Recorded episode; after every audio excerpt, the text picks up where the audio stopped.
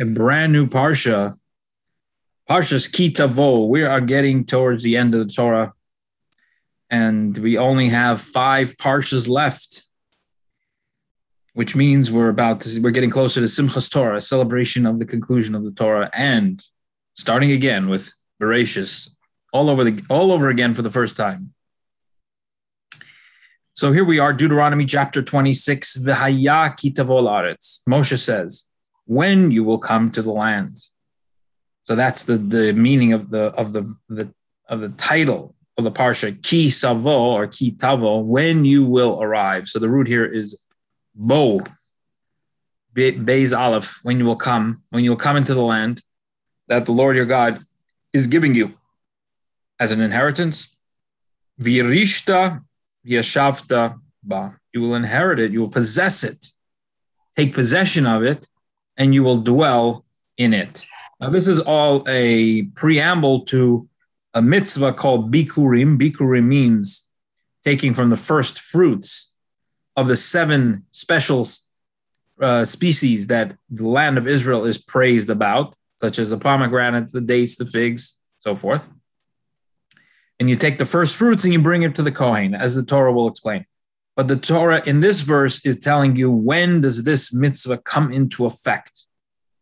When does it apply? And it says, when you will enter the land and you will possess it and you will settle in it. Rashi will explain exactly what that means. He says this tells us that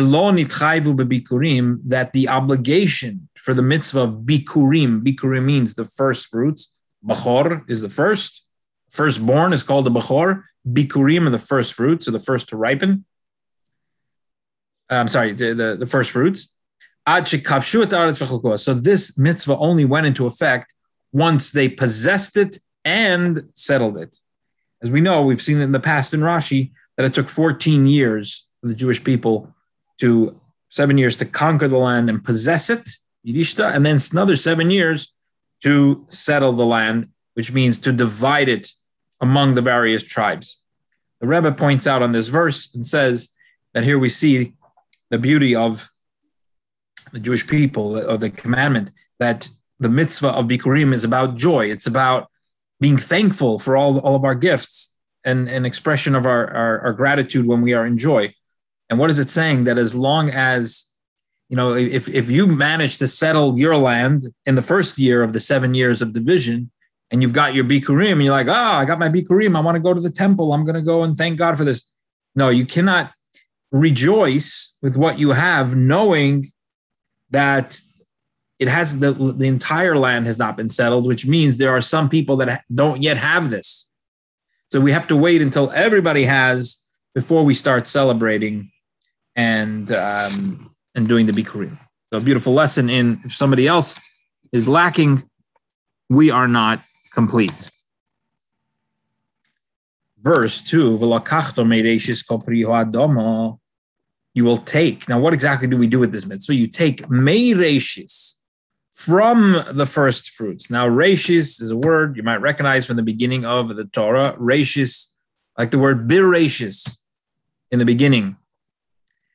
So here's the same idea. May rashis, whenever you have a mem at the beginning of a word, it means from, of, here is the translated take of the first fruit. We can see that's significant in Rashi. Take of the first fruit, the rashis, like Rosh means head, of all the fruit of the earth. And you say that's contradictory to what I said before, that it's only the seven species. Don't worry, Rashi will address that. You shall take from the first of all the fruits of the ground,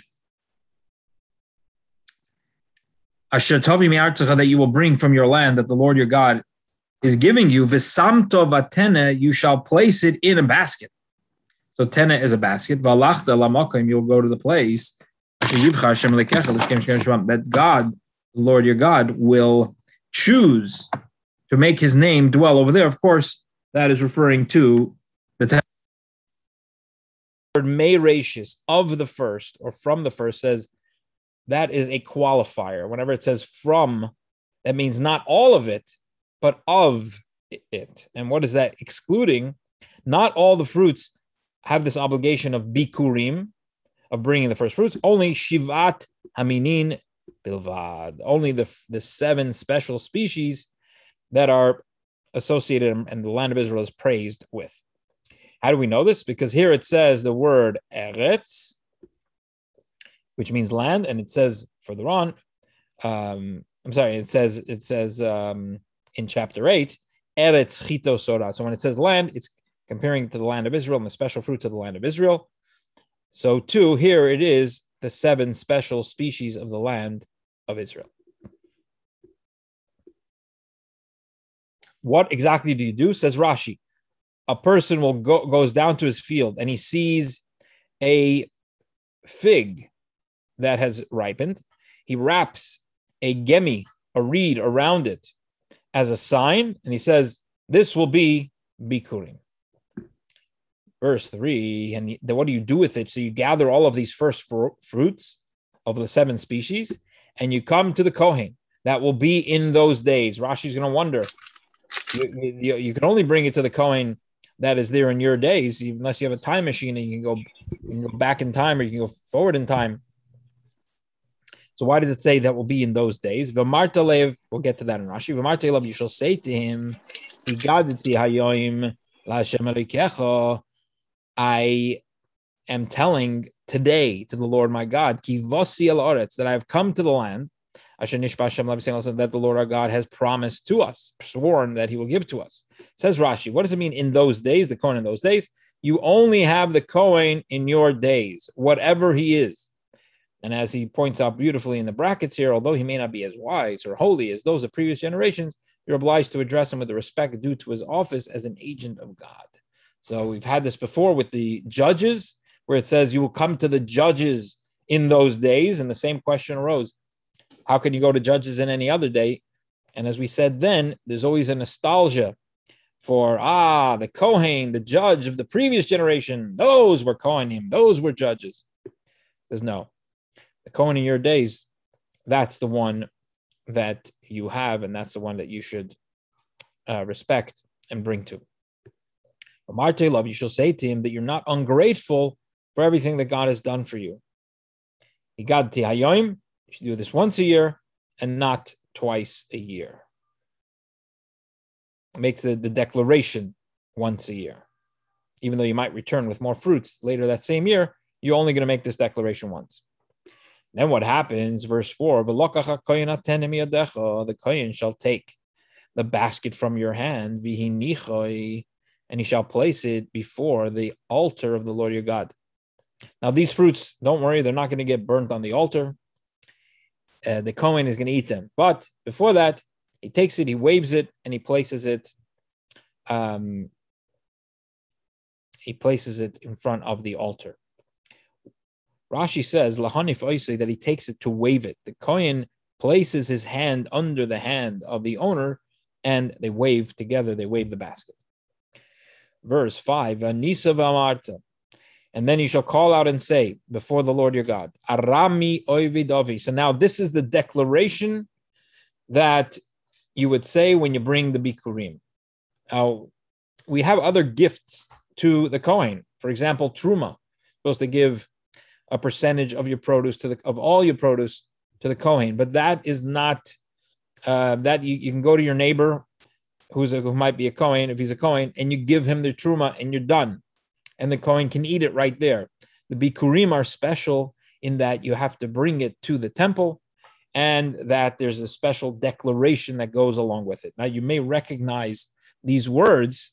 An Aramean sought to destroy my forefather, and this whole passage because it's this passage, this declaration that we read about on Pesach in the Haggadah when we this, when we tell the story of our people in the Exodus, we use this declaration to expound upon in the Haggadah.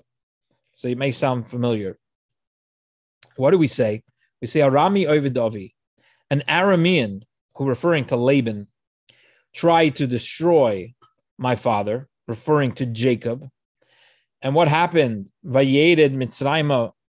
Jacob went down to Egypt and he dwelled there with a small number of people. And he became a great, mighty, and numerous nation. Rashi says, what does it mean, Va'anisa? Here we translate, you shall call out. Rashi says, Vanisa means Lashon Haramas Koil, raising the voice. You got to really say this. You can't mumble it. Arami Ovidavi says Rashi, Maskir Mokim. Now we're mentioning, we're bringing to mind the kindnesses of God, of the omnipresent. Arami Ovidavi, that Laban tried to destroy everything when he ran after, he pursued Jacob and he wanted to kill him. In the end, he didn't because God came to him in a dream and said, Don't mess with Jacob. But since he wanted to do it, God considers it as if he did it. So we say an Aramean, it doesn't say sought to destroy my father. It actually says an Aramean destroyed my father. Even though he didn't, consider as, as if he did. He went down to Egypt. And others, as we say in the Haggadah, came to destroy us. Paro. Um, I'm sorry. Um, uh, Esav. Esav wanted to destroy. So that he ended up going down to Egypt. nefesh.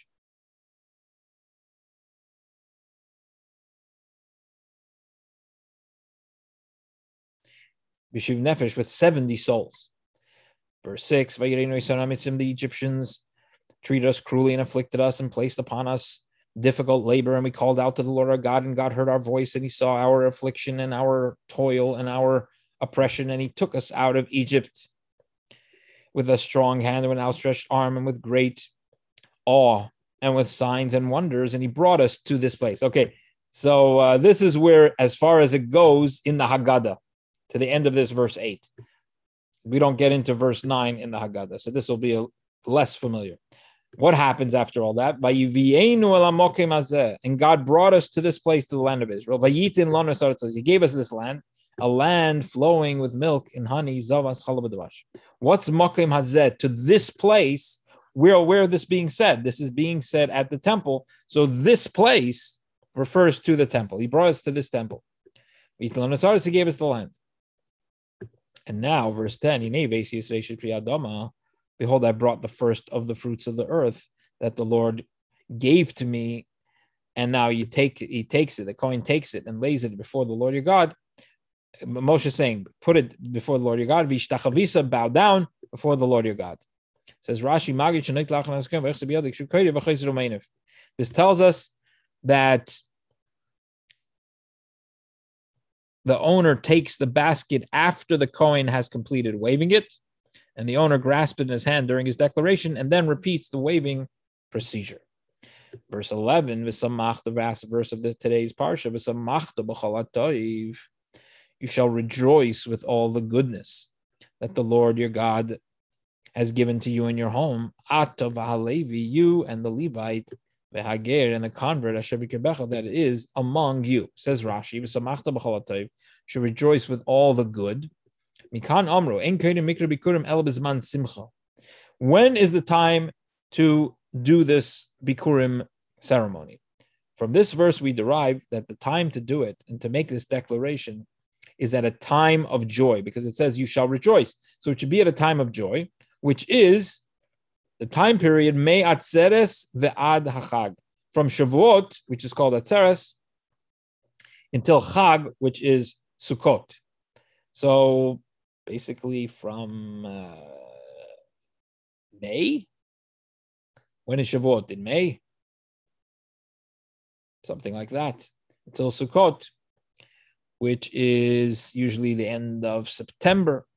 Shadam says you got a couple of months. Shadam alakit What's special about this time? That's a time when you're gathering your produce and your fruits and your wine and your oil. So it's a time of joy. But from Sukkot and on until Shavuot, so from Sukkot till Shavuot, you would bring these first fruits if you had them, but you would not recite the declaration. Atava Levi, you and the Levite, Afa Levi Bikurim. The Levi is also obligated to bring Bikurim, im not to if they planted B'Seichareim within their cities.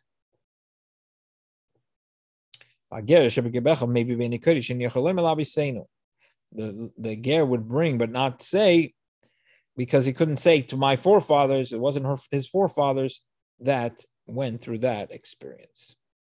That concludes today's parsha. I'll stop the shir and I will open it up to questions and comments. Obviously, the, the basic idea here is about humility, acknowledgement of where our blessing come, blessings come from.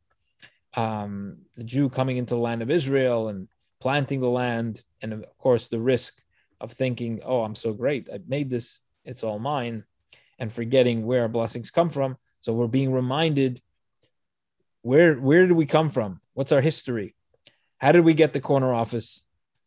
We were, we were slaves in Egypt, going through the whole history of who we were, and that God brought us to this place. This is a gift from God, and we we recognize that by bringing the very first fruits and dedicating that to God.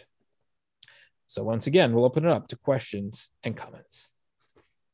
So is this a, a, a, reminder, a kind of reiteration of what's been told to the Jews so many times of needing to be grateful, to be grateful to God for these things, spelling it out in detail with the first fruits? Is that, is that what? Exactly. I would say it's another reinforcement of that. We had that with the challah, that when you make bread, you got to take a portion of the challah, separate that. So this is we have these constant, um, you know, reminders along the way in the agricultural process, the bikurim is actually the first, because that as soon as you see it starting to bud, that's when you wrap the um, the the reed around it. So that's the first thing that you do, and then it's later when you start separating for the kohen and for the tithe for the Levite, and then even later you get to the challah when you you're you're starting. You know, you made it into flour, you're mixing it with water, it's turned into dough and you take it out. So along the process from the very beginning, which is Bikurim, through Truma, which is when you gather in the produce, and Meiser, the tithe, um, and then when you actually make the bread. So there's, I guess you could say there's three points, touch points, where you're reminding yourself where it all comes from. Who butters our bread? Dairy free butter.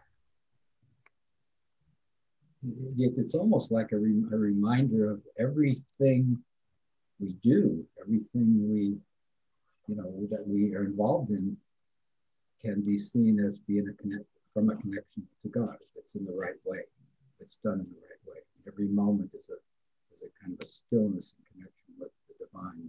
If we could be there, it's so hard to do it at every moment kind of right. that even in the little things, don't think of it as just little things. It's still important. It's an excellent point, and you you said it's difficult to do it every moment, and that's also part of this is that you know we have the, you know the first thing of the day, right? So that's kind of the bikurim of the day. The first thing is you're supposed to say the modani, supposed to be thankful, and the first you know not the very first thing of the day, but the beginning of our day is supposed to be the prayer, putting on tefillin and doing the prayer. Um, you know, the, the, the in other words, that our our connection with God, our connection with with the Torah, should not be the last on the agenda. God forbid, but to the contrary, the first thing we dedicate to God. Then the rest of it, our material life, that's also, I mean, that's most of it. Um, it, it, it uplifts all of it. And, you know, it, in, in the first verse there, it, the second verse, it says, You shall bring from all the fruits of the earth. But then Rashi tells us it's only talking about seven kinds. So it seems a little bit tricky. If you just looked at the verse and didn't see Rashi, you'd think it says all the all the fruits. It says of, well, not all of them. You don't have to bring all your fruits, but uh, you bring some of them. But Rashi tells no, it's only speaking about specific fruits. And I was thinking that perhaps what the verse is saying is when you bring those bikurim, even though you're only bringing it from the seven species, you're actually uplifting all of your fruits, all of your produce, right? It's almost like when you give your tithe to charity, that uplifts all of your possessions, right? You can't give it all away. You know, God wants us to survive and live. we can't give away all of our fruits but the part that we give away and also the times of the day that we give and dedicate to Torah study and to prayer, that, that not only affects that particular time, but the entire day. It uplifts the entire day. Both practically because it imbues all the other moments with meaning. Because if you're if you're reminded yourself, then it brings a different meaning to what you're doing the rest of the day. But also in a spiritual sense, uh, this this is kind of the the representative, right? You know, not everybody has to go to represent the community. You choose one or two people, and they represent the whole community, and in them is embodied the entire community. And um, in a similar way, these times that we're giving, or the these this produce that we're giving, has the power to um, to uplift and embody the entire thing. This Alter Rebbe talks about this in the Tanya, this concept. Rabbi, um, isn't I was just wondering, is this is this a little like did any of this really sink in? Because the Jewish nation has a bigger fish to fry. You know, these seems like very minute details when they're probably planning for battle in lots of other things. And, you know, I was just thinking about what a stiff necked nation we are. Is this going over their heads or people receiving this and say, oh, yes, I'm writing, I'm, I'm taking notes. And, and, um, you know, because the, our, our nation at certain times in its history is plagued with, you know, incessant idolatry um, at certain points, and it's and except for you know a few really amazing kings, um, there's been trouble. There has been trouble. So I was wondering, is this being received well? Like, what's the audience like? It's a great question. Um, I would venture to say, because I'm pretty optimistic, that it was received well, and you know, that you're right. They they are thinking about traveling, and yeah, they really are, they have the presence of mind to absorb these things. I could see how that could be challenging, but then again, you know, it's Moses who is speaking to them. They know who Moses is, so that's a pretty impressive figure, and um, they have been told that God will be with them, and so on and so forth and um, so I would say I think you know there's probably some truth to what you're saying that that uh, it may, may, have been difficult to uh, purely just focus on what was being said. But I think that they would have enough presence of mind to absorb it. You're right also that the Jewish people, when we look at our history, we made a lot of mistakes, which is one of the beautiful things about our history is that we talk about our mistakes, but they're there. And the way I always think of it is imagine if they wouldn't have had all of these mitzvahs to remind them of who they are and what it is. And so, um, definitely, these mitzvahs had their effect. But nevertheless, even with that, the challenges, they didn't overcome the challenges, or a significant number of them did not overcome the challenges. But certainly, they accomplished many good things and had many, there were many righteous people, and even the, the less righteous surely had many good moments and good times. Nevertheless, ultimately they were they were sent to exile. But I, I wouldn't say it was a, complete failure. Not that you were suggesting that, but uh, I could see where, where the question is coming from. Um, but I think it's it's a little bit more more complex than saying you know, they, it was a they just failed to take the message. They got the message, and to some extent they implemented what they were being taught, but clearly not not enough. So they got a second chance and now a third chance. Hillel, you were going to say something. Yeah, uh, my question is that uh, the Bikurim part of it, is it about all the only the the fruits that you grow yourself, or because when Jews came to Israel, to I mean to land of Canaan, it's already were like were there, you know, orchards and everything else, you know, and obviously because that's what they say was uh, the uh, the land flowing with milk and honey, and uh, and was a command also not to destroy the you know the fruit trees and everything else. Right. Hashem. So what I'm saying is, is this uh, um, uh, mitzvah is related only to the, the, the tree that you planted yourself or to basically that you own this piece of land and um, to me it's you know if you for yourself it's even more maybe you know uh, more emphasis on you know that God blessed the work of your hands you know something like that you know creation but Moshe Rabbeinu said in his prayer that you know Right. uh, Yeah, so I think it's a good question. Is is it specifically what you planted or anything that grows in your property, or you know, if they came to the land and it was already had these trees that were so I think practically speaking, as we said in the first Rashi, this mitzvah only went into effect 14 years after they came into the land. mhm. and it's talking about new fruits. So it would be 14 years after they came into the land. Um, not necessarily, I don't think it would have to be trees that you planted, but any new crop that was coming in uh, on your property, I would think, because it doesn't, it doesn't, uh, let's see, I don't think it said anything about planting. No Double But it check. stuff like pom- pomegranates and stuff. It takes time to grow this thing, you know, the tree. To start, you Right, know, uh, right. So if it was a tree that was already in existence, but these were new fruits in the tree, I would guess that they would be required to uh, to have the bikurim, but I don't know for sure.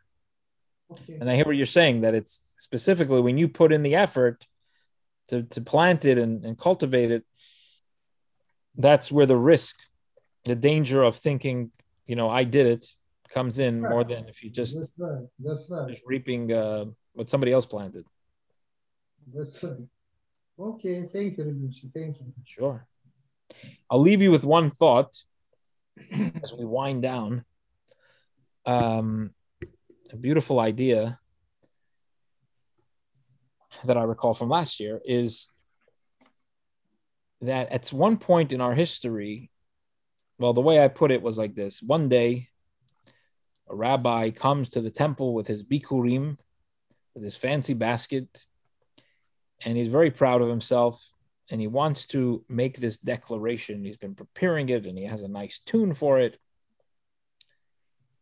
And they tell him, sorry, you can't say the declaration. What's going on? It says the Cohen is going to say the declaration for you. And he says, What do you mean? What's all going on? He says, So this is what happened. This is real. That was that was my uh, my story that I made up. But here's what really happened. At some point, they changed the rules and they said, We're gonna have you know, you know what was happening was there were people who came and they couldn't read, they couldn't say the declaration because they couldn't read it. They were illiterate. So what happened what would be they would say, okay, if you can't read it, the Cohen will read it for you. But then what happened was people didn't want to come anymore because they were embarrassed. They didn't want to say, I can't read it. So they changed the rule and they said everybody has to have the Cohen read it because we don't want to embarrass and we don't want to exclude the people who can't read. And so that's another beautiful lesson.